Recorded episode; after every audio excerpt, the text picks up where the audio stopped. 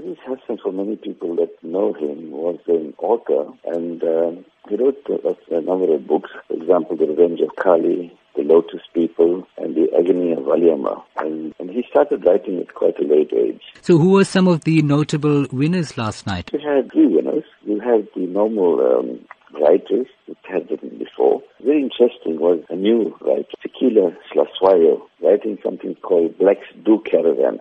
Yeah, the normal story is that uh, caravan is mainly for, for the white population, but here she actually went to 60 different sites and she wrote a wonderful book called Blacks Do Caravan. So it was a lovely discussion on caravanning around South Africa and what a wonderful country we have. And, and you know, we went to all the different provinces and had all the sites in this country. It was fantastic. So she was one of the winners.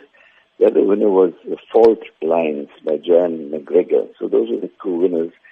Uh, usually we have one winner, but you know one couldn't choose between the two, so the judges actually uh, chose both these uh, books and both the authors. And the last one was uh, a new author, debut author, author uh, Kanita Hunter. She wrote a diary of a Guji girl. So those were the three winners, effective. Should have been two winners, but as I said, the the main prize went to two uh, two people, two authors. So, what sort of legacy has been left behind by the renowned author Aziz Hassim? So he started quite late in life writing books, and you know the irony of it was talking to his son last night. Says you know his father started writing at a very late age, in his sixties. You know the irony was he wasn't even a graduate. He didn't finish his metric, and uh, yet he became an author late in life, and he wrote wonderful books. And I think the focus also was on history the history, you know, how important history is and, uh, and, the, and the trials and tribulations of the community.